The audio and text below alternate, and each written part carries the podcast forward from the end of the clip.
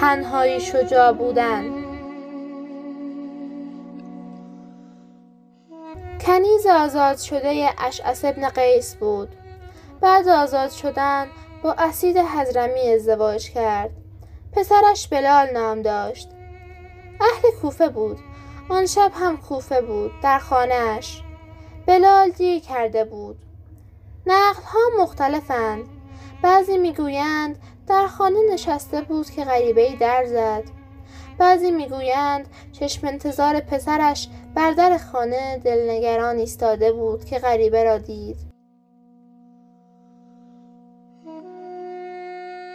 غریبه تشنه بود به غریبه آب داد اما غریبه نرفت. لابد آن وقت ترسیده. یک زن تنها یک مرد غریبه. لابد پرسیده چرا نمی روی؟ حتما گفته مگر تشنگیت رفت نشد. شاید گفته بلند شو به خانت برو اینجا ننشین. هرچه که گفته در نهایت جواب شنیده. جایی ندارم قریبم بعد شنیده که غریبه می‌گوید من مسلم ابن عقیلم.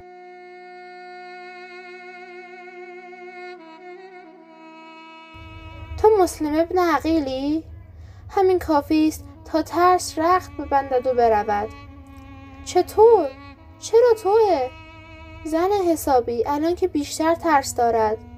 مرد غریبه بیشتر ترس دارد. یا مسلمی که عبیدالله دنبالش است و یک شهر به او پشت کردند. مگر نمی‌دانستی عبیدالله هزار دینار جایزه برای دستگیری مسلم گذاشته است؟ چطور نترسیدی؟ چطور مسلم را به خانه راه دادی؟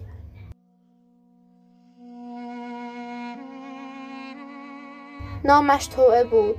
کنیز آزاد شده اشعث ابن قیس. مادر بلال.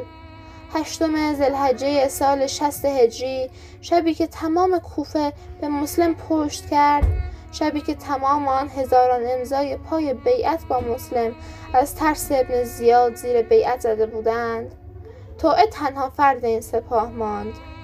تنها یار پیک امام علیه السلام. پناهش داد آب و نانش داد. چطور می شود توی آن شرایط تنهایی؟ این همه شجاع بود. مخفیش کرد. بلال سر رسید.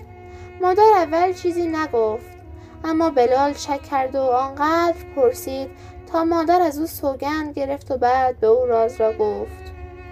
بلال سوگند خورد این راز را به کسی نگوید.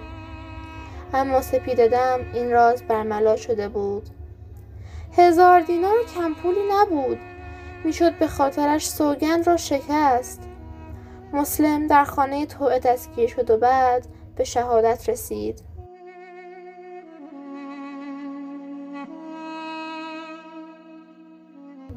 حالا شده کار خوبی بکنید و بعد اوضاع بدتر شود.